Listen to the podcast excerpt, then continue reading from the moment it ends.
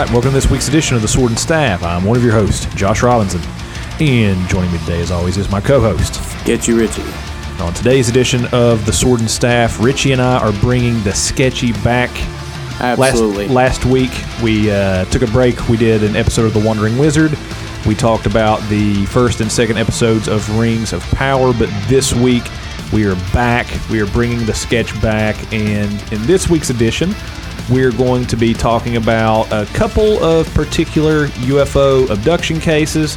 Um, with uh, Travis Walton, Fire in the Sky, and Betty and Barney Hill. We're going to kind of zoom out a little bit and we're going to look at abduction phenomena as In general. uh, in general, Yep. and then we're going to zoom out even further. and We're going to look at it uh, biblically. We're going to look at it. Uh, we're going to see how we can kind of think about it, how we can categorize it. We'll even talk about why people should care about this stuff. Like we've got all sorts of people who tune into Sword and Staff at this point, Ritchie. Yep. We've got people from the paranormal field. We've got people who are into the biblical, theological stuff we talk about. We've got people who are here because of the mytho-historical stuff that we talk about. There's all kinds of people here now. Break out your Bibles, your holy water, and your tinfoil hats. Oh my god. That's the sword and staff uh, bug out bag. There you go. Um, I, I think the the the reason why people should be interested in this topic is because um, for all those people who like those things, like the the paranormal stuff, the biblical stuff, the mytho historical Yeah. stuff. Um, I think that actually in modern abduction cases, all of these things kind of come together. Yeah, there's something for everybody in this. Yeah, I think so, and we'll talk about that a little bit more in this this episode. But uh, Ritchie, what? how are you feeling today, pal? Uh, what do you, what do you think about this episode? What are we calling this episode? I was going to say I was I was wondering if you were going to bring that up as I was preparing the uh, outline for the episode. Uh, the working title was "Sword and Staff Gets Probed." we are not calling it sword staff. there was a, there has been a bunch of probing going on where in, in preparation for this no, episode. no, no. I can hear Travis right now No. just screaming telepathically, like absolutely not. There's been no probing. I agree with him. No probing, no probing at all. Um, so anyway, you got to make the people laugh a little. So, and you got to freak them out a little bit. Too. I was going to say Um, how are you feeling about today's episode, though? I'm pretty excited about it. Like I don't know how people are going to react to it, but It's been a while since we've talked about UFO stuff. I think. we did it as part of I think it was the Spiritual Beings yeah. series. We talked about UFOs. Yeah. Have we talked about UFOs since then? I don't think so. It's been a hot minute for Yeah, sure. I, I don't think it was know. just during the series. yeah. I can't remember the last time that we talked about UFOs, but I think that you're right. I think that was maybe the last Well, time. we kind of about it. mentioned it when we were talking about like uh, the UFOs in Antarctica, like the Nazi Yeah, thing. We Right. Kind of touched on it there, but Right. nothing Yeah. really extensive. Yeah. Yeah. So this is going to be the first time in a while. Yep. So, all right. Well, hey, well, let's get into it. So today we're going to be looking at a couple particular cases, and then that'll give us a kind of a jumping off point to talk about UFO abduction phenomena as a whole. Um, but Ritchie, go ahead and kind of tell us about the cases we're going to be talking about today. Well, we're going to be talking about two pretty famous cases in uh, ufology, and one of them is uh, Travis Walton's abduction case. And most people that aren't familiar with the real Travis Walton certainly know about the movie Fire in the Sky, and that's a movie loosely based on Travis's experience. I think the producers actually said when they heard his story, like they were like, "Let's spice this up a little bit." So it's very loosely based on that, but Right. there's a lot of points that overlap. Cool. The second case we're going to be looking at is the abduction of Betty and Barney Hill. Okay. They were an interracial couple that were abducted from a from the middle of the road one night, Right. and a lot of interesting rabbit holes associated that with that one. But let's start with Travis Walton. Okay. All right. Well, the story with Travis Walton, as you said, uh, was adapted into a 1993 film called Fire in the Sky. Um, there was actually a book. Uh, Walton wrote it. Um, it was about his abduction experience called The Walton Experience. And that book was published in 1978. And so here's kind of a little bit of his story, kind of an overview of it. You can feel free to dive into whatever parts that you want. Yeah, Um, like I, I'm, I'm not, from a scholarly level. I don't know his like uh, like what an, an article would say about his his story, but I've heard several interviews from Travis right. and with various paranormal researchers over the years. I watched some of his interview with Joe Rogan. Oh, I, that's the one I like the least. so uh, it's the one that's like it's his most latest interview. So I think so. it's it's after decades and decades of telling the story and exploring these these possible outcomes and what really happened to him. Like I, I don't know how I feel about the latest interview with him on there. Yeah.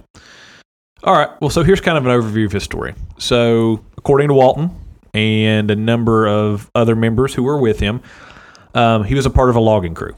Yep. Right. They they logged for a living. That's what they were doing. And uh, so, according to him and several other the people that he was working with, on November the fifth, nineteen seventy five, this is a few years before he published his book. Yep. Him and his friends were working with a uh, a uh, timber crew in the Apache Sitgreaves National Forest near Snowflake, yep. Arizona. Snowflake, Arizona. Yep.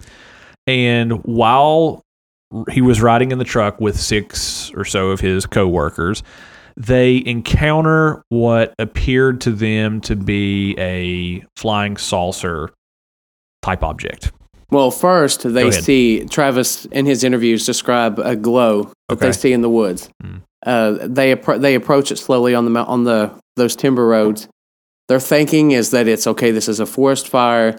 This is something man made that's back there. Mhm. When they get back there, is when they things start to get very strange. That they can't seem to spot a point of illumination. Like you know, with a flashlight or something, you can see the point of illumination on even on the flashlight Right. They could tell that the forest was illuminated by something, but the light seemed to just emanate from nowhere. Mhm. Like even the craft that they encounter later, it doesn't even seem to be the source of the light, even though that it is. It's it's he it's he finds it hard to describe. So for me to describe it secondhand, it's Yeah. Nearly Kind of impossible. Right. but yeah, the first I think it's a, a forest fire, something going on up there, and when they get there, they encounter.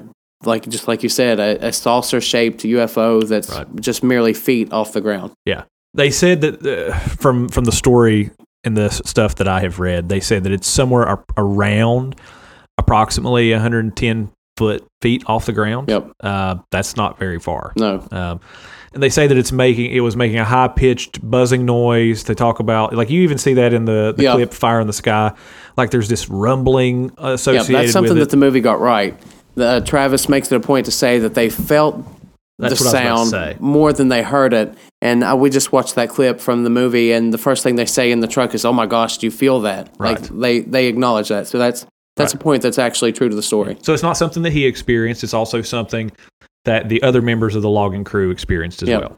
And they didn't just see it; they experienced it body, bodily. Yep. So, um, so Walton says that after he left the truck and approached the object, that there was a beam of light uh, suddenly appeared from the craft, and it knocked him unconscious. His his You go story, ahead. As I say, well, you his feel story. free He adds a him and the crew add a lot more details in, between in between the overview that you Yep. got there. Yep. Like they they they sit and they watch this thing for they don't even remember how long. Like they're just in shock by what they're seeing. right? Yeah, they're there And- for a hot minute. Travis just basically crawls over them and out of the truck Mm. to get a closer look, and they're all yelling at him, "No, come back! Like this is crazy!" Yeah, And he gets there, and it starts to make this buzzing noise, and Mm-hmm. it scares him. It starts to move. Well, he dives down towards it, and behind this, uh, this, these logs that are cut down, laying there. Yep. So he actually says to get away from it, he ha- you have to actually get closer to it.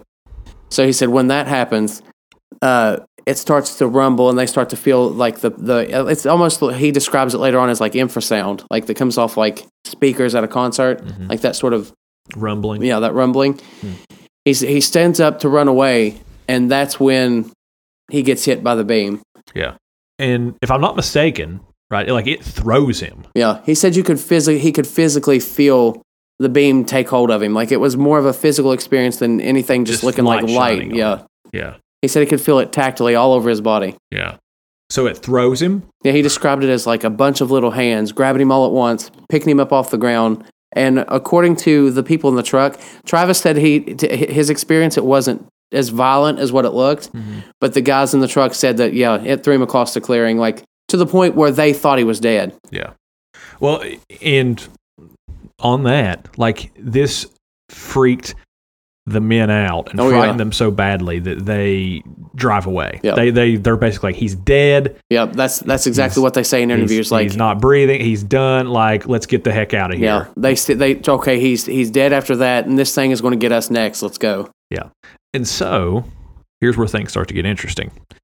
So after that, Walton says that he awakes in a hospital like room being observed by three short, bald, humanoid creatures. Yeah, now this is where they need to really detach from the movie Yeah. because the movie has Got added scared. so much. Like it's it's they turn it so much horror story, Right. like horror movie. Yeah. Like they have Travis literally erupting from this this uh, jelly like pod. Yeah. And it reminded in- me of the Matrix. Yeah, he's in zero gravity floating around. He comes across their spacesuits, and they're dragging him down hallways and got him like suctioned to a table with Mm-hmm. instruments. Like it wasn't like that. Well, that he described, it wasn't like that. Didn't he also describe seeing humans? yes. Yeah. Talk about that. He he said that as he was going through the craft, right, that he Yeah. ended up seeing humans. he he he wakes up in this hospital bed well that what he describes like a slab and there's this big bright light above him. And he said it wasn't bright enough to where you There's couldn't interesting look that at it. there's all these lights Yep. attached to this phenomenon. he said it, it he said it reminded him of the light that's outside the craft. Like it wasn't bright enough that it you couldn't stare at it but it illuminated every, illuminated everything all at once. So in the room that he describes i think it's 3 Mhm. small entities with large eyes. And immediately he's just he he describes himself going into just uh, just a rage like it was like primal fight or flight. He lashes out at these things. He even knocks one over at one point. And he says that he he thinks that they tried to communicate with him almost telepathically. Like it, there was a strange way that they were he could hear what they were saying but their mouths or anything never moved. That's fascinating. so And we'll get into we'll get into that a little bit more on the part where we kind of zoom out a little bit and talk about the phenomena a little bit more. But the te- the telepathic part, yeah um, in particular, is uh, very interesting. Yep. So after he knocked the one over, he reaches back and he's feeling for stuff behind him, and he picks up this metal pipe like object, and he starts swinging at them, and they they see that he's scared, and they sort of back up. Well, I think one of them leaves the room, or two of them, uh, or maybe even all of them, but they come back with what appears to be human beings That's right. in e- either space suits or like hazmat suits. Like I don't know if this was a, a ploy to calm Travis down. Like, okay, Right. these people look like you. The all right, you're you're going to be okay. Mm-hmm. But he th- he thinks that that's what it was. Like to show him some a familiar face. Right. So after that, he thinks that he comes to the conclusion that these these beings were working with humanity, like Right. in some sort of military way, because he describes actually leaving the craft and being in this uh, hangar with other UFO like craft there and a military presence. So that's where he really clings to okay, this was something that was in coercion with the military. Yeah. Um, After that, he's he has really no memory of how he got back. yeah. He just knows that he finds himself walking along a road Five days like later. five days later, Yeah. and he ends up in a phone booth somewhere. Yep. And um, yeah, so there's like memory loss, a the time, loss of time. Yep. Like he just so happens to come to himself walking along the highway five days later. Yeah, he said what what to him felt like just a matter of maybe an hour, a couple hours, Yeah. actually turned into be a week long affair. Like that's how long he was gone. Yeah. And that's just from his perspective. You look at the town, what was happening to the town while he was gone. This thing made international news. Mm-hmm. Like this drew ufologists and paranormal investigators and world media from everywhere came to this little town to investigate this abduction. Because after he was abducted, like they went to the police and they, they told the police word for word what they saw. And okay, the cops weren't buying that. They thought for sure that these guys had murdered Travis and buried him in one of the logging piles up there. So that what was that's what was going on while Travis was gone. The guys were being investigated for his murder. Yeah. So while he's gone dealing with whatever he was dealing with back home, there was just chaos. One of the things about this uh, Travis's case that I find interesting is that it occurs in a national forest, basically. Yep. uh, which is the Apache Sitgreaves National Forest. And Native American connection right there. yes, Yep. Um, so it's really, really interesting because adjacent to these places, there is um, Indian reservations on these places, and there is Native American. Uh, there's a Native American presence tied to this these mountains that they're that he's on, and Well, I, I, find that find fascinating. yeah, I come to find out later that Travis wasn't and his crew weren't the only ones that reported this UFO in the area the same night. Really? There were other people that came forward to report it. There was people on in a boat on a lake that saw it in the same general area the same night. There were people along the same town, the same county, over two weeks leading up to this event that saw this same sort of craft in the area multiple two nights. weeks leading up to it. Yep. So this turned out to be a culmination, what they believe a culmination of a couple week long sighting. Yeah, this is kind of the apex of this Yep. this phenomena that's that's happening here. Almost like what what you see when you see a wave of high strangeness. Right. So Interesting. makes a lot of sense. Okay. All right. Um, and so, you know, 1978, uh, Walton writes a book titled The Walton Experience, which kind of records all this. Yep. Right. So that's basically the story of Travis Walton. Um, we're coming in at 20 minutes already telling his story. But he like his life now, he he's made his entire life this story. Right. So he goes and he does uh, UFO conferences and paranormal events, and Mm-hmm. he's a guest speaker. And it's it's strange. A lot of people like there, you have these two diehard camps that fight against each other. Like there's people that are all for his experience, that they believe him, that they they back up, they mount evidence for and against him, and they just go to war. But to me, I I don't know if I what I think about Travis Walton. Yeah. I mean, I, I saw some of his interview with Joe Rogan. To me, that's the worst one he's ever done. I'm not sure what I think of Travis Walton just because Have you watched the older interviews? no, I need to. I'll have to. I'll have to some of them. send you a link to some of the, the Um, ones that were closer to the event. personally, um, I wasn't planning on talking about this, but personally, my impression whenever I watched his interview, and maybe it's different in other interviews, uh, my first impression whenever I saw his interview with Joe Rogan was that he was lying.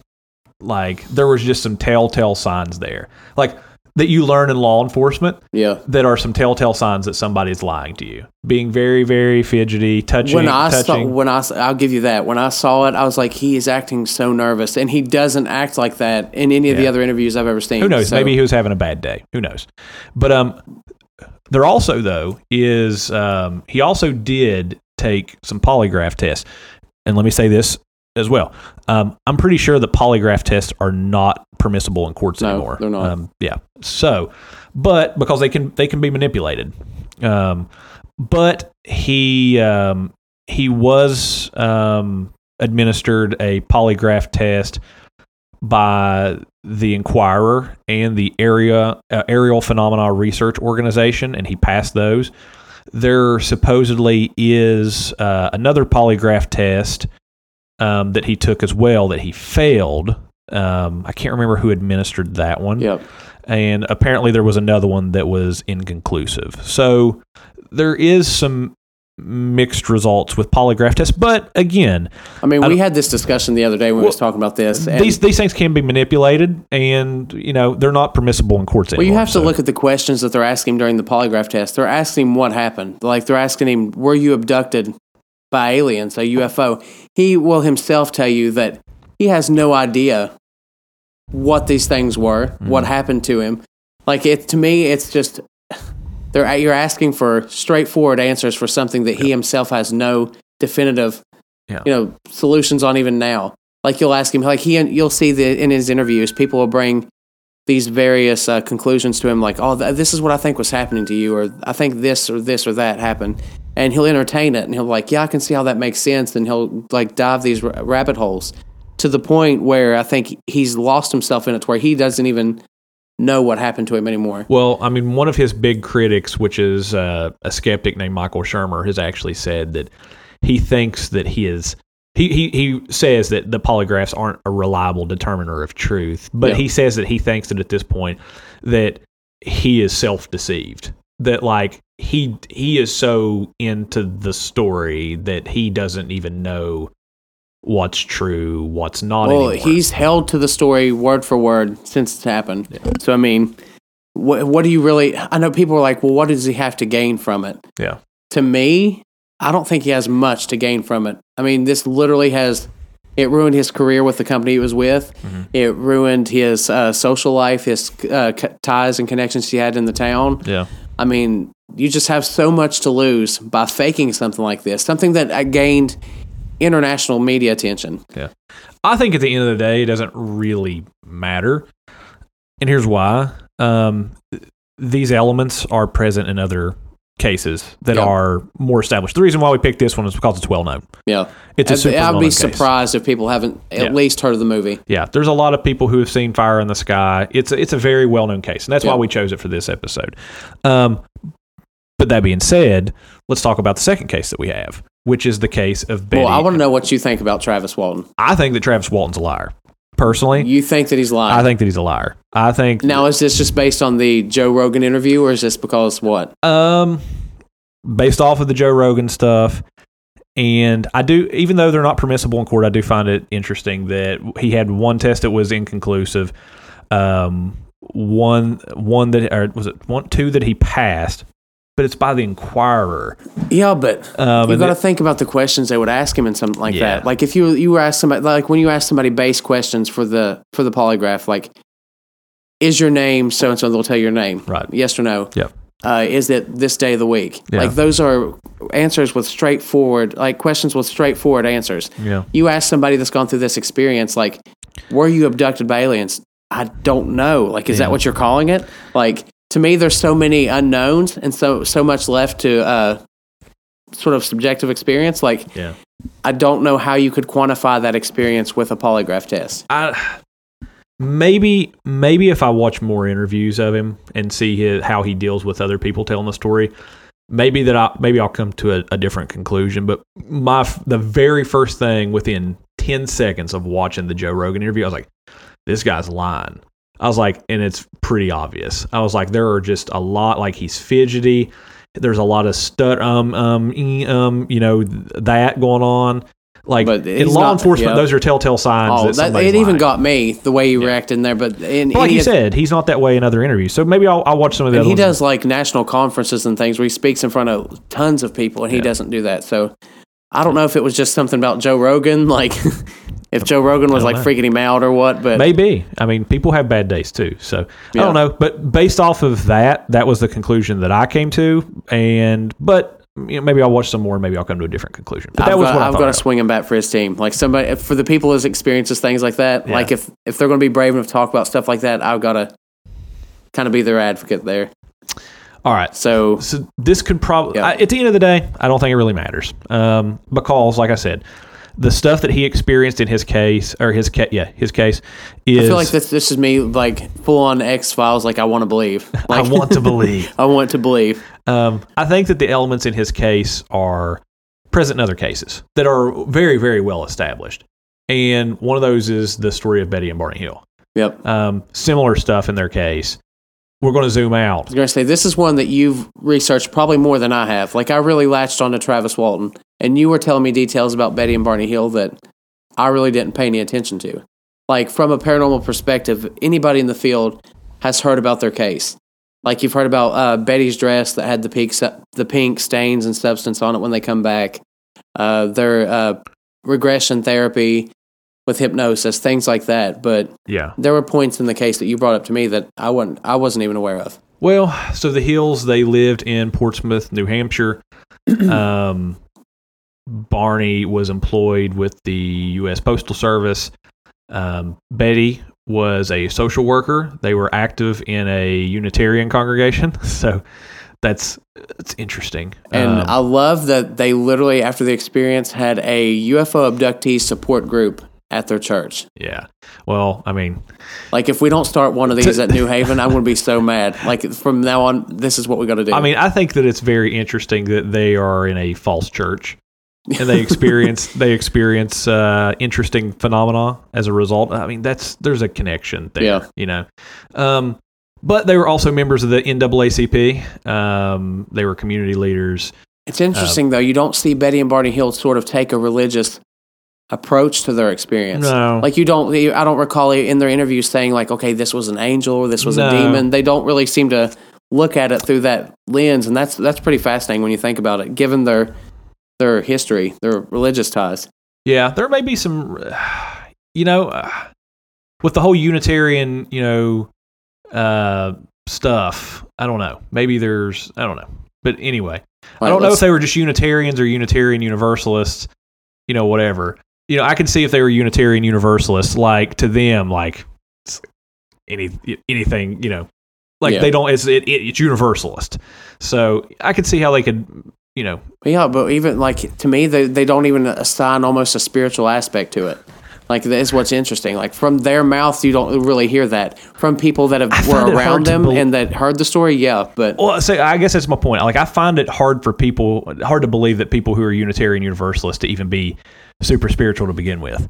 You know what I mean? Like, oh, we're all everybody's going to heaven, right? Like Yeah. this is like how like how d- religious or spiritual or devout? How could how how could you be such a thing?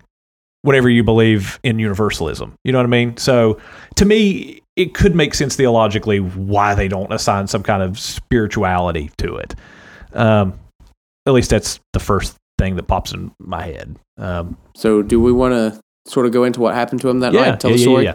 So, um, according to a variety of reports given by the Hills, um, there was a UFO sighting that happened around uh, 10:30 p.m. Saturday, the 19th, 1961. So this is a little bit before Travis Walton's. His was in 73.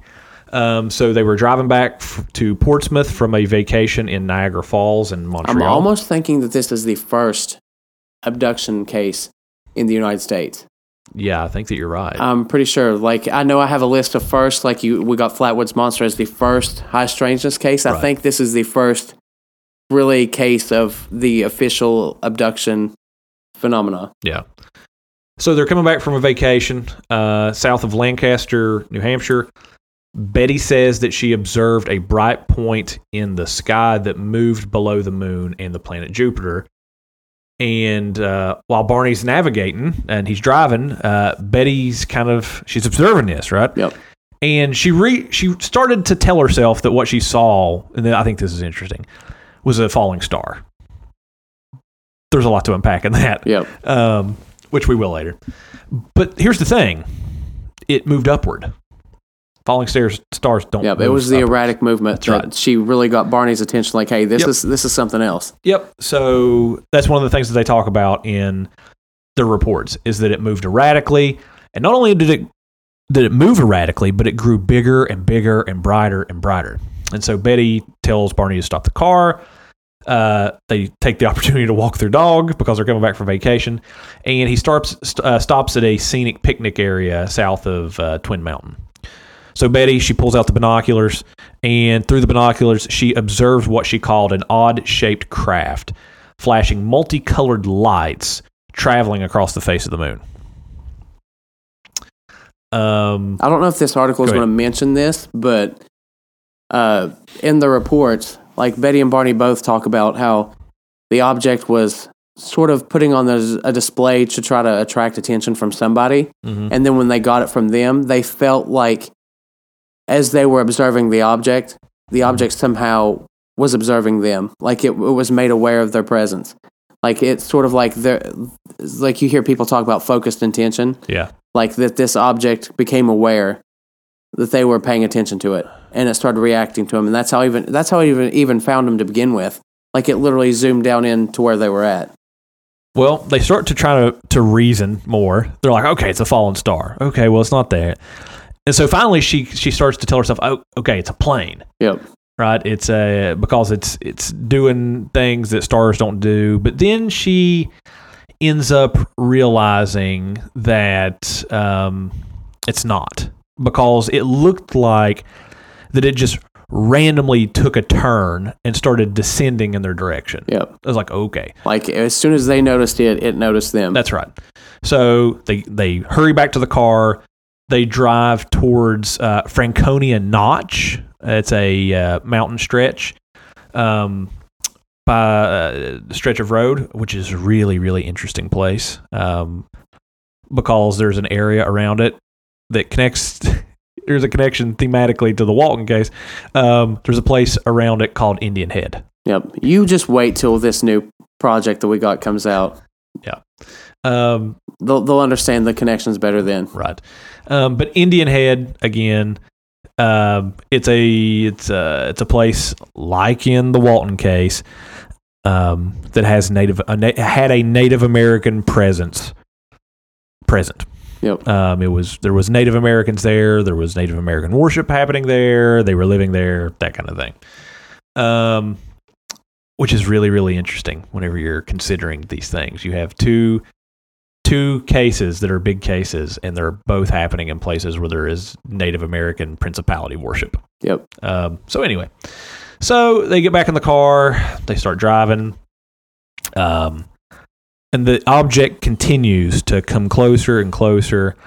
And at one point, they said that the object passed above a restaurant and signal tower on top of uh, it's called Cannon Mountain outside of the old near the old man of the mountain, which is part of the whole Indian Head Yep. thing. Um, but he testified that at least one and a half times that the length of the granite cliff profile uh, that the yeah uh, sorry Betty testified that it was at least the, object, object. was at least Yep. uh, ha- one and a half times the length of the granite cliff profile, which was 40 feet long.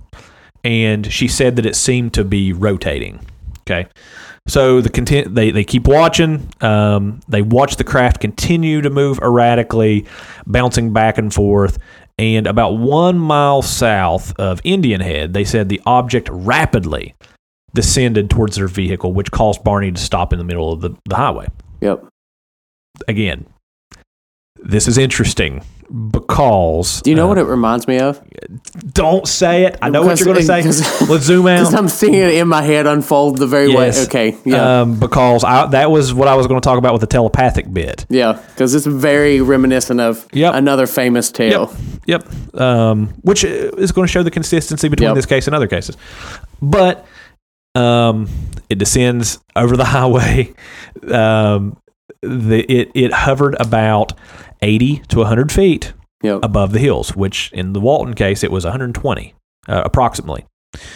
Um, it's they they said that it filled the entire field of view for the windshield. Barney said it reminded him of a huge pancake. He must have been hungry, uh, whatever he said. Yep. But uh, he he was also carrying a pistol in his pocket at that time, and he stepped away from the vehicle to move closer to the object. He was thinking about shooting it. Um, but he uses the, the binoculars. He pulls out his binoculars to take a look of it, and he claims, and here this is interesting, to have seen eight to eleven humanoid figures who were peering out of the craft's window, looking at him. Now, does this article talk about the communication that the Hills described that happened Yes. in this moment? Yes. Okay. So one of the, so in unison, all but one figure moved um, to what appeared to be a panel at the rear wall of the craft, and they ended up in, in, encircling the front portion of the craft. But um, one remaining figure continued to look at Barney, looking at him, Yep. and communicated to him telepathically a message telling him, "Stay where you are and keep looking." Yep. The same the same sort of telepathic right. communication you Yep. see with Travis Walton. Yep. So, um, Barney says that they were wearing glossy black uniforms and black caps. Um, red lights on what appeared to be back batwing fins began to s- telescope out of the side of the craft, and a long structure descended from the bottom of the craft. The silent craft approached what Barney estimated was within 50 to 80 feet overhead and 300 feet away from him. On October 21st, uh, Barney reported to the National Investigations Committee on Aerial Phenomena, the NICAP investigator Walter Webb, that the beings were somehow not human. So, Now, what what did he report to? Is that NICAP? yes, Okay. Yep, to NICAP. Yep. Um, so he takes the binoculars uh, away from his eyes. He goes back to the car, and he told Betty, like hysterically, "They're going to capture us." Yeah. Like to, uh, during their interviews, they say that there was more than that. Like he said, the the being told him like you know don't be afraid. Like Like they even as they even like it was he describes it almost like a diversion or something like it was asking like you know what are you called you know don't be afraid like trying to calm him down. Right. Um, so uh, he drives away as fast as he can. He tells Benny, uh, Betty to look for the object. She rolls down the window. She looks up. Almost immediately, they begin to hear, and this is interesting, a rhythmic series of beeping and buzzing sounds, Yep. which is very consistent with the Walton case, Yep. which they see, said seemed to bounce off of the truck of their vehicle. Again, a tactical, Yep. a tactile experience. Yes. With the lights and the sounds. The car vibrates. There's a tingling sensation that passes through their body. So there's, Yep. there it is. there's uh there's embodied something embodied happening here like there was in there and then a second series of beeping and buzzing um returned uh sound uh it knocked them unconscious the Yep. second the second ones and here's what's interesting and this is a Sort consistency of like as Tra- well. what happened to Travis. That's right. So it knocks them unconscious. They found, whenever they finally came to, they found that they had traveled nearly 35 miles south, but only had vague, spotty memories of the section of the road. And so they ended up recalling making a sudden, sharp, unplanned turn, encountering a roadblock, and observing a fiery orb in the road. That's all they Yep. remember. So, um, this case is very famous. Um, some of their uh, the the stuff you mentioned it Yep. um, back uh, whenever we started talking about it. Um, Now their case, their abduction uh, experience was a little bit more severe than what happened to Travis. quite a bit. Um, Well, I mean, there could be more that Travis just doesn't remember, but there's a lot of stuff that followed their case. yep, Um, like Betty had dreams after the case, like a series of very wild, vivid like dreams. night terrors, dreams. Yep, they continued for five successive nights. Um, she, uh, she, there's the whole uh, Barney ended up um, like they talk about. Uh, he ends up almost being like in a trance and sleepwalking Yep. and all kinds of interesting things. Um, yeah. They they described it as being very detached Yeah. from even reality, from time, from their from their from being present. Like the, they had trouble engaging in their social calendars, anything like that. But their their actual experience, what they experienced during the abduction, is just wild and connects to a lot of interesting Watcher Genesis things that we're going to talk about later. they um, afterwards they ended up going through hypnosis. Yep. Um, they had a meeting at the parsonage of their church. There was a guest speaker who was Captain Ben H. Swett of the U.S. Air Force. Um, having an interest in hypnosis, um, they approached him privately about their strange encounter, and he was also uh, Swett was interested in the missing time of the Hills account, and um, they asked him if he would hypnotize them, and he declined. Um, he was an amateur hypnotist apparently, and they declined. Uh, he declined their office, their their thing. Uh, but eventually, they would would go through hypnotism Yep. to try to recover their memories of Yep. the They, lost. they went through Yep. regression. Yep. So anyway, um, Now, do you want to talk about that experience because it's it's very sketchy what happened to them? their hypno- their hypnotism. No, their their actual abduction experience. What happened to No, them you you go during ahead. the abduction? you go ahead. You talk about it. Well, uh, they're separated when when they get on board the craft. Mm-hmm. They are separated. They take Barney elsewhere. They take Betty to one place. No, did they get this whenever they? Um, did they? Was this a memory that was recovered? Or- Yes. okay. I was gonna say because we haven't even talked about Zeta Reticuli yet. Yeah, this is this is part of that. Okay. All right. So uh, they get separated on the craft, and they their their explanation is uh, the beings told them that it would be just easier to deal with if they were separated. Uh, they they have the same sort of fear lashing out that Travis Walton describes of seeing this seeing these creatures, but their experience was far more sexually focused Yes. than what happened to Travis. That's right. Yep. Uh, the Hills both recall uh, the beings having an interest in their reproductive organs, their reproductive uh, functionality. They uh, they talk about uh, a needle being inserted into Betty's stomach. She assumes that they were like checking out like her eggs and things like that, and they took samples. Yep. Uh, sh one thing she described is when they the beings noticed that she could feel pain, they waved their hands in front of her, and the pain was gone.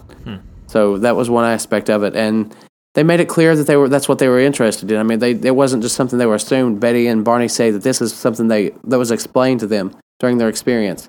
And Barney, on his hand, he said that uh, the beings took this this cup like device and placed it over his genitals, and it he thinks that they took a sperm sample. Hmm. So they were very interested in the reproductive system of of human beings, and to me, that's and that's we'll we'll save that part. But Yeah. that's where you get the whole people know the case from. That's where you get people noticing uh, Zeta Reticuli. That later came out. Uh, Mm-hmm. yeah, they the, they came out with a star map. yep. and they said that they went to a galaxy called Zeta Reticuli. Yep. I think it was a galaxy. It's a. Uh, think it's constellation. Maybe. Yeah, I can't remember. Like they show, they Betty says they show her sort of a, sort of a holographic three dimensional star map Yeah. of where they come from. yeah. and it's later the star map that Betty describes and has an artist recreate lines up with Zeta Reticuli that's Yeah. discovered, identified later Yeah. on. Yeah. Um, which is really, really interesting. Um, Which I absolutely points back to things like the Giza pyramids and things that you have these these civilizations pointing back to where these watchers came from, Yeah. like constellations in the sky. So stars. it yeah. makes sense in that aspect too. Yep. So, um, no, their case is super, super like legit. Like a lot of the their objects from this is actually kept at a college. Yeah. Like a lot of their cases and you know case and files and Especially Stuff that stuff. Betty's dress. Yeah. Like she had she came back with a mysterious pink stain on her dress that she said happened during the experience and it's tested and it's they can't identify it. yeah, But to me it's their their experience really set the standard for the abduction phenomenon moving forward from their case. Like you see every experience, every case after that, there's a, there's an aspect focused on sexual reproduction. I mean, you hear people making jokes, "Oh, the aliens are coming and they're going to probe us." Like that's not something that they're just joking about Right. offhand. Like that's real aspects of these initial reports. yeah. So let's zoom out here a little bit. Okay, Let's talk about the abduction phenomena as a whole. We're 42 minutes in, no gosh, which is crazy. and we haven't, haven't even I gotten say to we've the not meat even of the yeah bones we've not even gotten to the meat of this thing yet. Um, let's talk about UFO phenomena as a whole and abduction phenomena. Man, there are there are elements to both of these cases that is Oh, so wait, wait, familiar. wait! I got go something. ahead. Um, we forgot to mention a point. Uh, I I was thinking about this when I was reading the article again the other day about Betty and Barney Hill. They they said that when they looked at the UFO and they saw it, and they acknowledged it, and that this was something weird, and it almost caught awareness of them. Mm-hmm. It reminds me so much of Dr. Stephen Greer and CE5 and the experiments they're doing today with that very same thing, trying to initiate Right. that contact. There's focused intention on trying to make contact with these beings. They're using rituals, meditation, guided it's like they're doing on purpose what Betty and Barney Hill done sort of on accident. Right. Like, Yeah. I see that connection there. Um, but there are some interesting threads in these cases that lines up with other str- cases of high strangeness Right. and UFO phenomena and, and abduction. And one of them is the Mothman case. Oh boy. I mean, whenever you have a humanoid being yep. roaming around Parkersburg, Point Pleasant, all of those areas named Indrid Cold. Well, let's yeah, let's just talk about Mr. Indrid Cold and his story. Well, um, so Indrid Cold. Let me let me, let me pull up some dates here because I actually didn't have his story pulled. He was up. first encountered by Woodrow Derenberger Woodrow Derenberger. On a county road in West Parkersburg, outside Parkersburg. It was outside Parkersburg on on uh, I think it's seventy nine or seventy. if you've watched the series Hellier, they actually go to the the actual mile marker, the Yeah. spot there where it happened. Um, this happened in '66. That was the first sighting. Um, let me see here if I can find. I think I think it's '77. I can't remember, but um, But it's basically Yeah. the same way that it that it it was happens. interstate. to- It was, it was '77. Yeah, it's basically the, the exact same thing that happened to the hills. I mean, uh, this object sort of comes down and lands in the road, and literally, Literally. lands, literally lands in the road. yeah, So- forces Woodrow out of the car. Yep. Woodrow. So Woodrow is uh, he's driving. Uh, he's on he's on seventy seven. Um, he's he's on his way back home, and all of a sudden, a craft comes down low, like it did in the Betty and Barney Hill case where it went over the restaurant. It comes over the four lane and it ends up landing in the four lane. And the being, You just you just talk about that so casually, like Right. This this, ET craft just casually Just lands casually in the four lands lane on- in Parkersburg up the in Parkersburg on the four lane, as one does As- in as West it Vir- does. as as it does in West Virginia. Absolutely. Um, but um, hmm. Anyway, there. I just uh, read the third sighting of Indrid Cold uh, that happened on Point Pleasant. Uh, we'll talk about that a little bit more. but he, it lands in the road. Uh, Woodrow gets out of his car and he's looking at it. and it begins speaking to him telepathically. Yep. and which is very consistent with the Travis Walton case and the humanoid being speaking to him telepathically, and Betty and Barney Hill, Barney getting out of the car, and then Even the things that it po- says to uh, Woodrow are almost identical to the things that Barney says that these things communicated to him. Yep. Like right. it, they He- even down to like Indrid asking what is he called. Yep. Like uh, don't be afraid. That that That's right. kind I'm not going to hurt you. Don't be afraid. All of that. The, the, what are you called is like a very famous thing that he Yep. says. Um, but he describes him as not being quite human, Yep. which is what Barney, I think it was, said about the humanoids too. And that's interesting though. Just that point with him asking that, like, what are you called? yeah. Like that's not something that you hear people in West Virginia say. I've like heard I've never heard it in my life. Like somebody say, "What are you called?" Like that's something that's very almost European. Like Mm-hmm. I've heard like people from the UK, you know, like he's called this, and they'll say their name. Mm-hmm. Yeah. But for some, for Appalachia, for some, absolutely, that's not anything I've ever heard here. So that really lends credence that it was something sort of outside his own Yep. perceptions and his experience. So, um, but he speaks to him telepathically. Yep. He's saying very similar things. The craft is landing in on the road like like it does in these other cases. Um, but there's no probing action going on No. with, with Derenberger. Darren Berger um, encounters him again. Um, but telepathically, he tells him his name was Indrid Cold and that Yep. he meant no harm. Um, he said that he just wanted to know more about the human race. And he eventually began visiting Derenberger pretty frequently. That's fascinating because a lot of up, uh, abductees experience these uh, multiple and frequent abduction experiences. Like, there's not the majority of them don't just have one experience and it's one and done.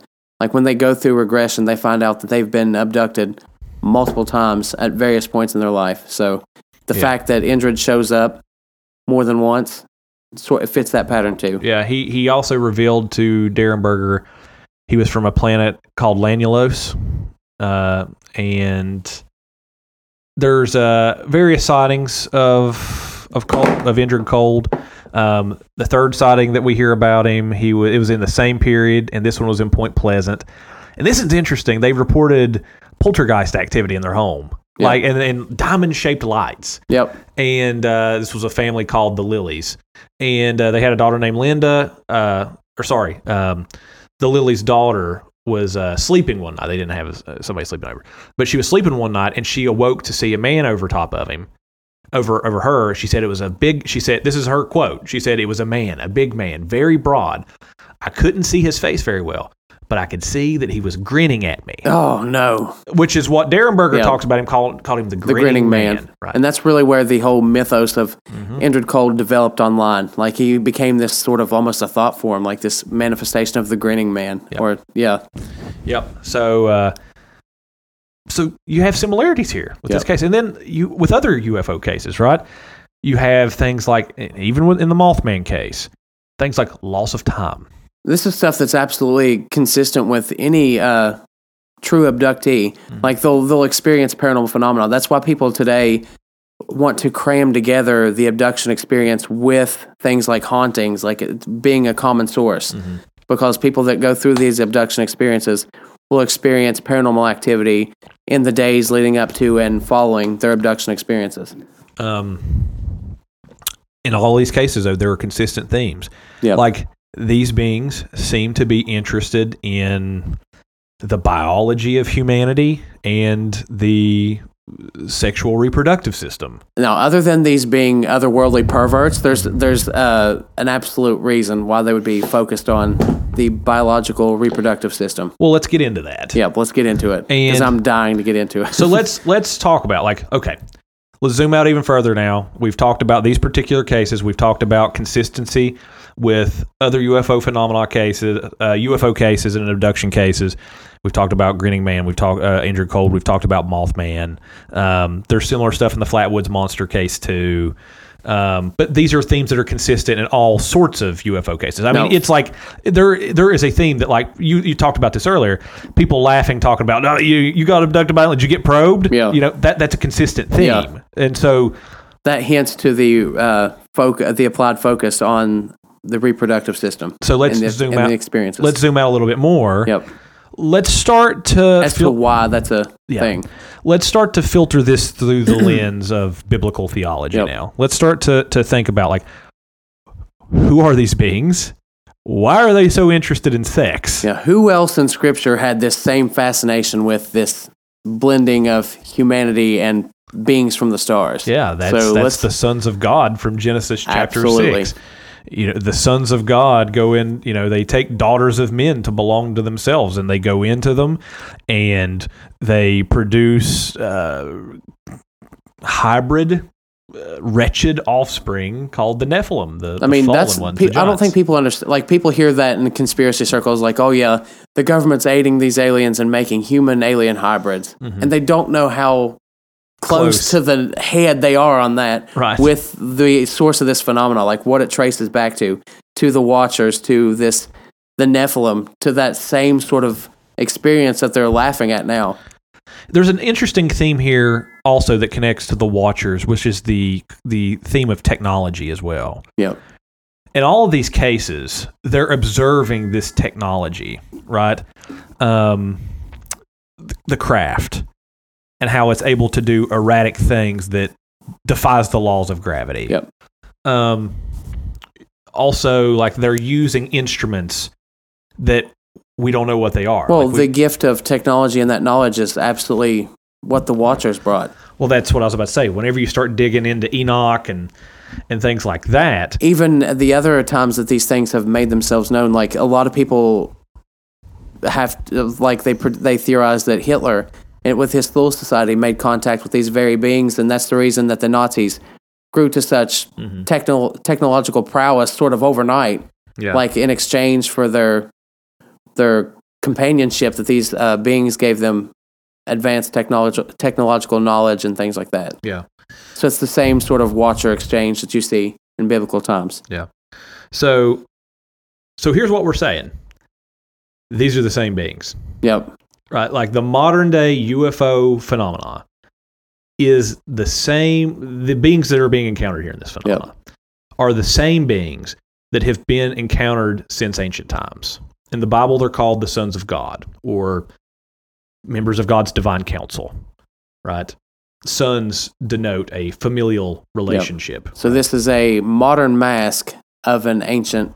these phenomena. Are the, these Yeah. are the same beings that um, others were encountering in the ancient Near East, who If you claimed think to be about their it, gods. yeah. If you think about it, even it goes beyond just human abductions. When you get to into things like animal mutilations, you see the Nephilim, like the Watchers, were defiling animals right. back then. That's where you get these idea of chimeras and these animal hybrids. Yeah. Like it comes from that same defiling that was going on, even that goes beyond just humanity. Yeah. So So whenever uh, you know you you go back though throughout the ancient Near East and you see depictions, for example, say in places like Babylon, and Yep.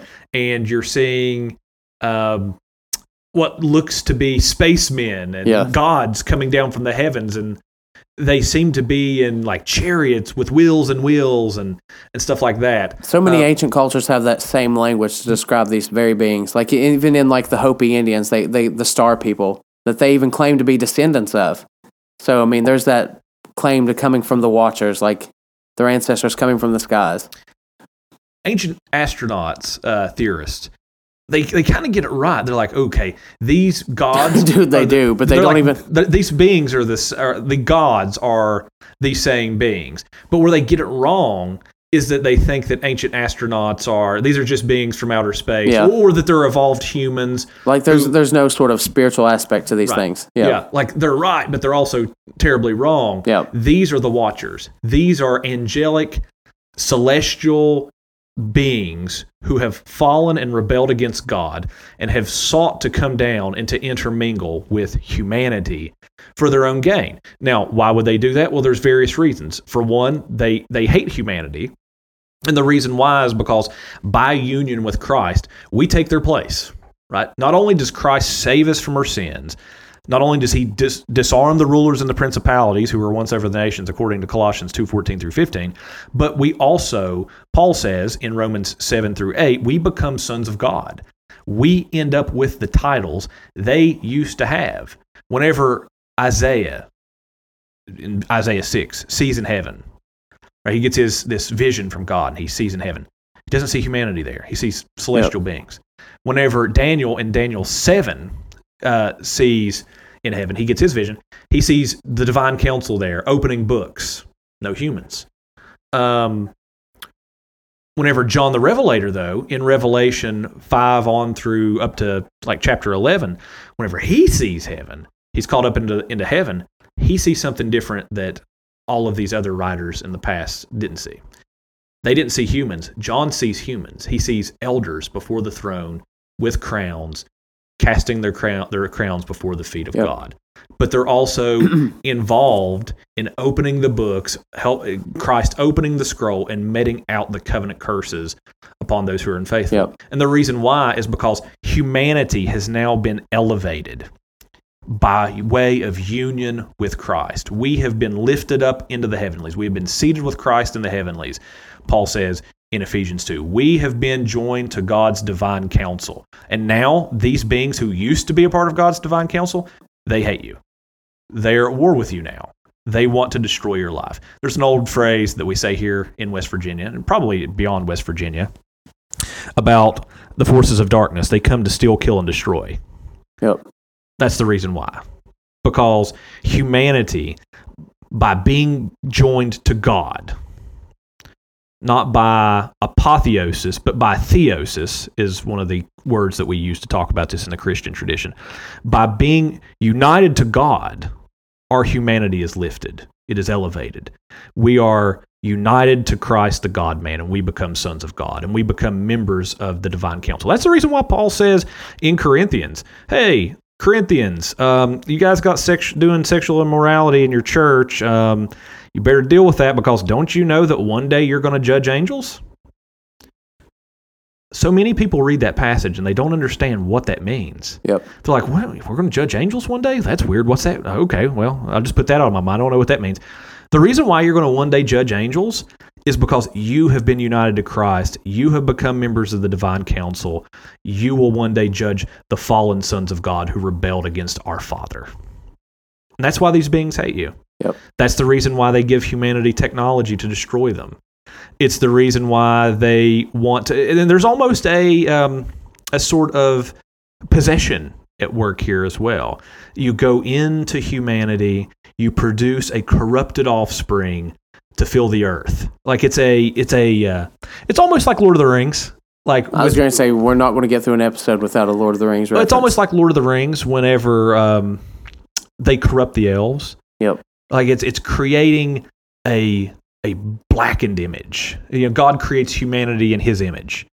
These fallen beings want to create. They want to recreate humanity in yep. their fallen image, in their darkened image, and so they do that by corrupting humanity, by uh, uh, to quote Jude, going after strange flesh in the, the at the end of the New Testament. Um, and so, doing that, not only does it help them destroy humanity, but it helps them to fill the earth with more rebellion, um, more evil uh, that's going to acknowledge them as gods, right?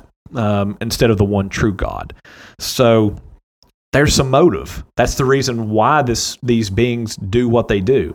And here's the thing. Um, I think we need to bring these categories of paranormal ufology uh, back together with the religious. Yep. Because I, I think that Christians nowadays are just so skeptical. We're like, yep. uh, this type of stuff doesn't happen anymore. Like, when was the last time you saw somebody talk to an angel or yep. you know whatever? Well, when they're separated from that spiritual spiritual aspect, you can see how they get they get wonky and they get corrupted and they get right just off yeah, the rails. Well, it's like no, these things are still happening. Yep. And they're happening here.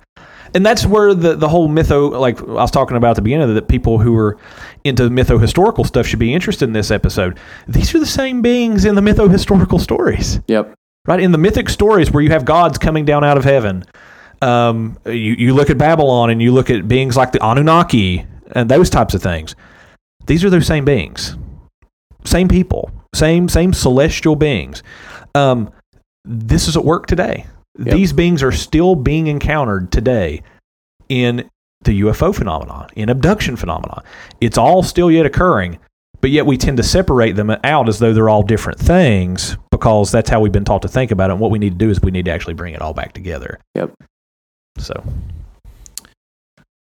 so So do you think that they're making trying to make Nephilim? listen, that's that's what blew my mind when we were having this conversation on the phone the other day. Like I was like, what is what is the what is the purpose of these? Well, you see, uh, do you believe that the Nephilim came back and tried, or the Watchers came back and tried this again post flood? I mean, it says it, it says in the uh, Genesis six narrative that in the days before the flood there were Nephilim on the the earth, and there were there there after the flood too. So is it really that much of a jump to say that that's what the the same game is today? Like this is a modern attempt at something they've been trying since inception. Yeah, I think it's possible to say that. Um, hmm. Like the very act of what they're doing is a is a slap in the face to God. Like it is it is a direct uh assault towards Him. Like it's it's uh, the ultimate act of rebellion to defile and uh, corrupt Mhm. His creation, mankind. Yeah. So, Yeah. I'm wondering how far I want to get into this. um, because maybe it doesn't quite look the way you think it does. You know what I mean? Like, people are like, but where's the giants? Yeah. Right? Like, where's, where's the giants walking around? Uh, man, all you got to do is, I mean, if you, depends on how you interpret Genesis 6. Let's There's- get into it. There's a We're couple, well, there's to. a couple different strains yep. you know, you have literal angelic beings coming down and taking daughters of men and producing literal giants. Um, another strain of thought that's another supernatural interpretation of this text is that this is uh, ritual sex magic, Yeah. which so is common. by means of possession. That's right. Yep. It is embodying Yep. the gods, these celestial beings.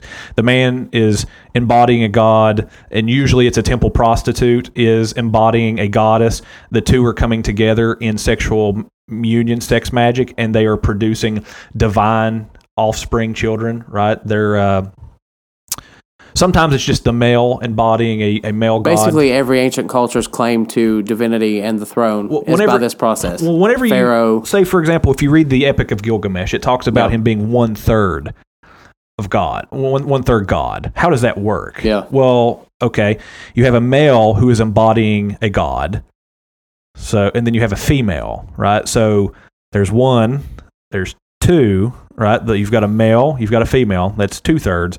You get the one third by the This male divinity, embodying the this god, of this divinity, yeah. That's right. That's how you get it. So Gilgamesh is the product of Babylonian sex magic. There you go. there's n- there two things that are constant with every episode. Mm-hmm. We're going to talk about Lord of the Rings, and we're going to talk about some form of sex magic. We're going to talk about giants. and giants. That's Yeah. that's it's a given. Um, so, Welcome to Sword and Staff. okay. So say we take that interpretation. That's one supernatural interpretation. Literally, Uh, at the end of the day, it doesn't really matter. No, it- at the It's- end of the day, it's it the same end result that you get to in the end. Here's what you get though. You get beings. Um, I've heard this on the Lord of Spirits. Uh, they've got some intriguing things to say. Um, they talk about that these were the giants were the products of sex magic. Yep. They and that they're not literal giants. I mean, yeah, they might be uh, have uh, a large stature, but the way that the ancient world viewed them, they were giants not because they were actually big in stature, but because of everybody knew that they were Right. the union um, of this sex magic. Yeah, the reputation that comes from their perceived bloodline, like they're they're they That's come right. from divinity. That's so right. They're giant. So they're giant. Yep. That's right. Yeah, and that's why you get them depicted. You know, all. So Yep. this answers the question of where are the giants today? Look where the mixtures are at. look where the mixtures are at. Yep. Because in the, that's what the Nephil, that's what Nephilim are. That's what the the giants are. They are they are a mixture they of celestial and terrestrial beings. I think people today need to look at spiritual beings like Baphomet. He is this androgen, this mixture of human, right. hum, of male and female, and who th- this. There's a group out there today that looks to him as their sort of patron, like figure. That's right. and that is the left. That is. It is the left Yep. with the whole LGBTQ. Has- Transgender t- tell him what's movement. literally tattooed on uh, Baphomet's arm. Yeah, that's right. It's yeah. uh, solve et coagula Yeah. in Latin, which means dissolve and congeal Yeah. or dissolve and rejoin. It's Dissolve what is and- dissolve what Yep. is and recreate something from the it. The very essence of the Watcher sort of mission. The Watcher mission and also the mission of the political left. Yep. Solve et coagula, right? Divide and conquer, destroy and rebuild, um, whatever. And so And it's in that group that you find the mixtures today. Yeah. Um, you're right. That's exactly right. Men who look like women, women who look like men, people who are being. I'm not saying. I'm not saying that these people aren't created in the image of God. They Yeah. are, but people who are the product of celestial forces who are at work trying to continue the mission that they've been doing since the beginning which is to destroy to corrupt and destroy humanity so So that might be one of the most, more controversial takes we've ever given. I mean, we at one point we did say that. I think it was during the uh, Midnight Mass episode. We did say that Yes. uh, drag queens were chaos monsters. We did. So, we did. I mean, that kind of hinted at that. So, yeah, uh, yeah, we did. yeah. Um, which also explains the behavior. I wish somebody in uh, from the right would run on this platform. Like, okay, the left are creating and uh, chaos monsters in the margins. We need to literally, Yeah. Uh, it's it's literally. I mean, that's the entire policy of the left Yep. is the marginalized, the, the margins, And you can see that with their mission, like to, to to normalize these to- things, to flip- bring it into the center. It's yeah. to flip flop it. Yeah. Right. And that's the whole reason why you have everybody freaked out about Christian nationalism today. Yep. Right. Because, oh, we can't have a Christian state. We yeah, can't have they, a nation. they even acknowledge, by even by their efforts, the importance of bringing these things into the center. That's right. That's right. Making them normal. Yep. It's the reason why they have transgender drag queens reading to your children at school. Yep. To normalize, Normalize it, to this thing. bring, Bring it the, into the what was- center. to Yep. bring the monsters on the margins into the center, and to take what used to be in the center and shove it out at the margins. It's flip flopping. Yep. This is the reason why we call it clown world, folks. Yep. Right. Think about a clown. Think about a circus. Think about a uh, think about a carnival. There's flipping, right? If you've ever seen the Joker on the ball, right? The ball is is moving. It's flipping, right? Yep. That's why calling what we live in now clown world is so fitting. Yep. Because that's exactly what they're trying to do to flip flop things, right? To, to make things that used to be the central cohesive thing that used to give identity and belonging and purpose and meaning, and to destroy that and to take what used to be at the margins, which is multiplicity, Yep. um, which can't give meaning, and to move that at the center and to make that the thing. And that's the reason why you have an anti culture today. That's Yep. the reason why you. that's literally how culture and civilization dies. yeah, that is. Well, you there's no identity. Yep. You you can't. There's nothing to co to make cohesion at that point. There is nothing to bind people together. Um, nothing higher than ourselves. No light to look up to. Right. Um. So yeah. So So I think going back to the uh, the, the ufology things Mhm. and the way ufology's been uh, perceived over the past few decades, it was looked at as a sort of they wanted to make it a branch of a very sincere scientific effort. Mhm. But I think now, especially now, you see this spiritual aspect to ufology being something that's really taken serious. yeah. Like that's the thing. Like you even see it with when people encounter these beings. Like the whole message they bring is not primarily, oh, let's get you, let's give you this technology and things. It's their message is spirituality. Yeah. Like you see, that's what Steven Greer even says is the purpose of his, of his work in CE5 and things like that. That these are ambassadors of the spiritual realm. They want to bring enlightenment to humanity. Yep. So I mean, I think now even uh, what used to be a very scientific, very practical, very narrow view of the phenomena is now opening up to be more balanced in a weird way. Yeah. Like Well- they acknowledge the spiritual aspect to this thing. Yeah. Let's get into some application here. Oh gosh, don't get probed. Don't get probed. That's the application. Avoid being probed at all costs. Freudian slip.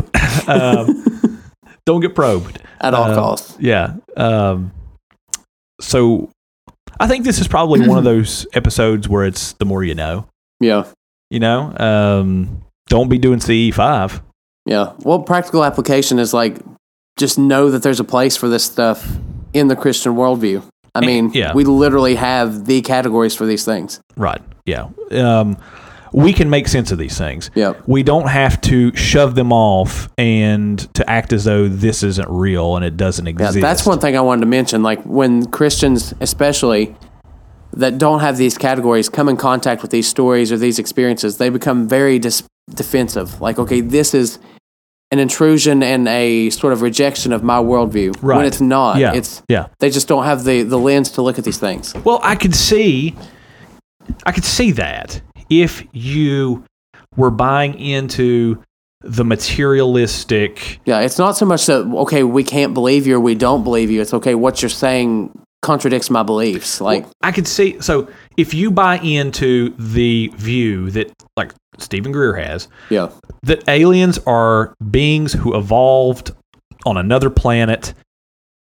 And they are beings who have rights like you do, which is basically what he argues. yeah, Um, I could see that because that means that God's doing something separate with beings over here, and they are not descendants of Adam. And you get into some sticky problems at that point. Like you literally have Christians who are talking about mean, you- did you- Jesus die for aliens? yes. I was going to say that Right. with the Vatican, with the That's questions right. that came up about their That's right. observatory. Like, That's if right. if Christians, if humanity found life Yeah. outside other planets, did Christ die for the aliens? That's right. Like, and do they need salvation because they're not descendants of Adam? Therefore, they've not inherited the guilt or sin of Adam. yeah, you bypass that altogether whenever Yeah. you take our view. That becomes a non issue at that point whenever you say, these are angelic beings. Yep. They have always appeared to people in light. Think about the cases here. If you hear my dogs barking, that's yeah. because my That's- wife and there's a just got home. UFO that just landed out in the yard. Um, I have to catch myself here. uh, um, anyway, uh, whew. Um, so uh, Josh just got abducted. Missing uh, time. Right there you go. Um, so you have to ask yourself, like, or no, you don't have to ask these. I forgot where I was even at, but uh, was talking about that uh, these are beings who've always appeared to people in light, right? So whenever you take our view, you totally bypass the problem of having like you don't even have to ask the question: Are these dis- like since these aren't descendants of Adam, do they even need salvation? Yep. It's, it's, a- it's a ridiculous question. Like that, that's why you should rede- reject the materialistic interpretation of of aliens. If you take our view of it, you're able to agree with the Bible that these are celestial beings who do come from heaven, like fallen stars, Yep. and who are interested in humanity, but they're not descendants of Adam.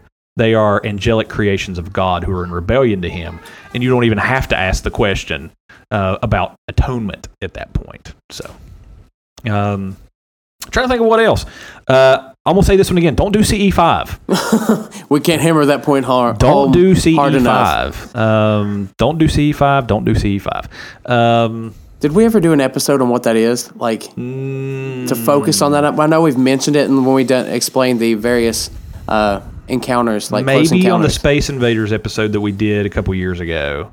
I know how they classify it in kinds, and Steven's taken it to a new level. But it's his his experiences are literally just a modern take on what Aleister Crowley was doing. He's so a mat- he's a materialist. he is a magician. He's a yeah. Um, trying to think of what else we can get into here for some application. Oh, don't, don't be a leftist. Don't be a leftist. Don't don't be a leftist. Like put on the put on A your vote for the left is a vote for Baphomet. uh, you're you're not wrong. You're not. wrong. I'm you're not, wrong. You're not wrong. You're. I mean, honestly, I think that people who have sense should start using that instead of the was it the donkey? yeah. Yeah, the do- Yeah. that's the the symbol of the left. You- You should start using Baphomet. Yeah. because that's a lot more accurate. Um, so put on your spirit. Jokes aside, put on your spiritual lenses here, real quick, and look at it. Right? Do you not see the flip flopping? Do you not see the left trying to take what used to be at the center that gave identity, light, cohesion, identity, all of those things, and trying to push it to the margins and to take what used to be at the margins and bring it to the center? You want to avoid that, right? As as nice as they might sound on things like immigration and you know all of that, what they are doing is they are like the watchers luring you in to something that will destroy identity destroy spirituality destroy meaning and ultimately destroy you. Yep. like this is what people who have went through uh, the, this leftist ideology have experienced. There's tons of people out there who have made themselves in the image of baphomet becoming androgynous who highly regret it like the suicide rate for these people is extremely high and the reason why is because they found out that this thing that they actually promised them that would make their life better if you just be who you are Yeah, when you toss out the the created order, you get this free for all of chaos, and there's no meaning, no anything. Yeah. So it's whenever when- so they promised them just be who you are be true to yourself right they actually found that that made them a slave it didn't Yeah. actually make them free so freedom is found in christ it's found in conforming yourself to to nature as he created it that participates in his being and uh, avoiding avoiding the temptations of the watchers and the temptation to power that they give Yep. so that's your application there's your application. so, all right, Ritchie, you got anything else to say before we wrapped up? This one might get us banned. This we're banned, we're blocked. It, it's over after this. If any episode is going to get us uh, taken off of uh, Apple and podcasting platforms, this one will be it. Yep. I mean, we I have so much more we could go into, we can get into, but we just don't have the time. So Yeah, you're right. Well, we're coming in at over an hour, and so I mean, uh, we did plan about talking about Bob Lazar and Yeah, we Area 51, but th- that another episode. Yeah. So, um, all right. So, uh, make sure to head on over to our Patreon at www.patreon.com backslash sword and staff order. For just $5 a month, you can get the sword and staff uncut. Uh, we've got all sorts of stuff going on on Patreon. We've got all sorts of stuff going on. Uh, we've got some boxes and stuff that's, you know, we've been talking about. We need to announce to people we are not going to be able to go to Mothman Festival Yes. this week. That is a change in plans. Um, maybe we'll be able to order some stuff from maybe the museum or something like that or somewhere to fill some of the boxes. But life hit. We had I, I'm having car troubles, so we're going to have to take our car tomorrow and hopefully trade it in on a new car. Um, so that kind of killed our trip. You didn't want to go without the crew, right? Um, we had Travis wasn't going to be able to go either because Yep. of work schedule. He just started a new job, and he doesn't have the time to Yeah, go sword yet. staff. If if you weren't going to be able to go, I wasn't going to go either. Yeah. So, um, so we're not going to be able to go to, go to Mothman Festival. I think that we had some people who said that they were planning on trying to go to Mothman Festival. I think it was Timothy, wasn't it? I think it was Timothy Turner. Um, sorry, Timothy, we're not going to be there. I know Josh Bryant, who is one of our patrons as well, was planning on. Sorry, Josh, we're not going to be there. Um, sometimes that's what happens. Yep. But anyway, um, but we still yet got cool things coming y'all's way. Um, we still yet will have uh, boxes and stuff coming up that we will be putting together, and um, also make sure to head on over to our website www.swordandstaff.net. We've got blog posts up there. We've got some more blog posts coming. You told me to hold you accountable about writing blog posts. Where are those? Listen, they're coming this week. Oh, okay. Today right. is day one of vacation days, okay. so they're coming. Okay. Well, Ritchie's planning on writing some blog posts, folks. So, uh, um, also saw that some people were sharing some of our blog posts Yep. actually in the Discord server. So that's really cool. Um, so make sure to go there. Follow us on social media. You can find us on Facebook at backslash uh, facebook.com backslash sword and staff order. You can find us on Instagram at sword and staff order. Find us on Twitter at sword and staff WV. You can find our Discord server, the sword and staff multiverse. There is a portal open on our website that should be able to get you to there. There's all sorts of little worlds in that multiverse that talk about things from symbolism to Dark Holler to episodes of The Wandering Wizard, the our Chinwag editions that we do on occasion, our weekly editions. Um, wow, there's a lot of stuff there. We've got a, mu- a place where people talk about music. We got a place where people talk about theology, the theology roundtable. We've got the paranormal roundtable where people talk about their Dungeons and Dragons, Yeah, we literally everything. have a game of Dungeons and Dragons happening on our Discord server that has been going on for weeks now. Yep. Um, we have a place where people can talk about art, the church calendar, About Dark Holler. wor- world building if Yeah. you're a writer um, people can yeah talk about books they can uh, drop prayers and liturgies we've talked about that before right um, all of that is in the sword and staff multiverse those are all kinds of little worlds that exist there so if you're interested on that get a hold of us we'll try to get you a link but there should be one open on our website if Yep. you just click on the discord logo so ritchie you got anything else to say before we head off Uh, October's coming. Mm-hmm. A lot of special edition episodes, Uh-huh. and the release of the first teaser trailer for the new project. Cool. Yeah, that's going to be awesome. Looking forward to that. And so, if we don't have anything else, I guess we'll go ahead and sign off. I've got a kid hanging and sitting on my lap She's here. literally right here. Literally, yep. So, uh, all right, guys. Well, we thank you so much for tuning in this week's edition of the Sword and Staff, and we'll see you next week. See you then.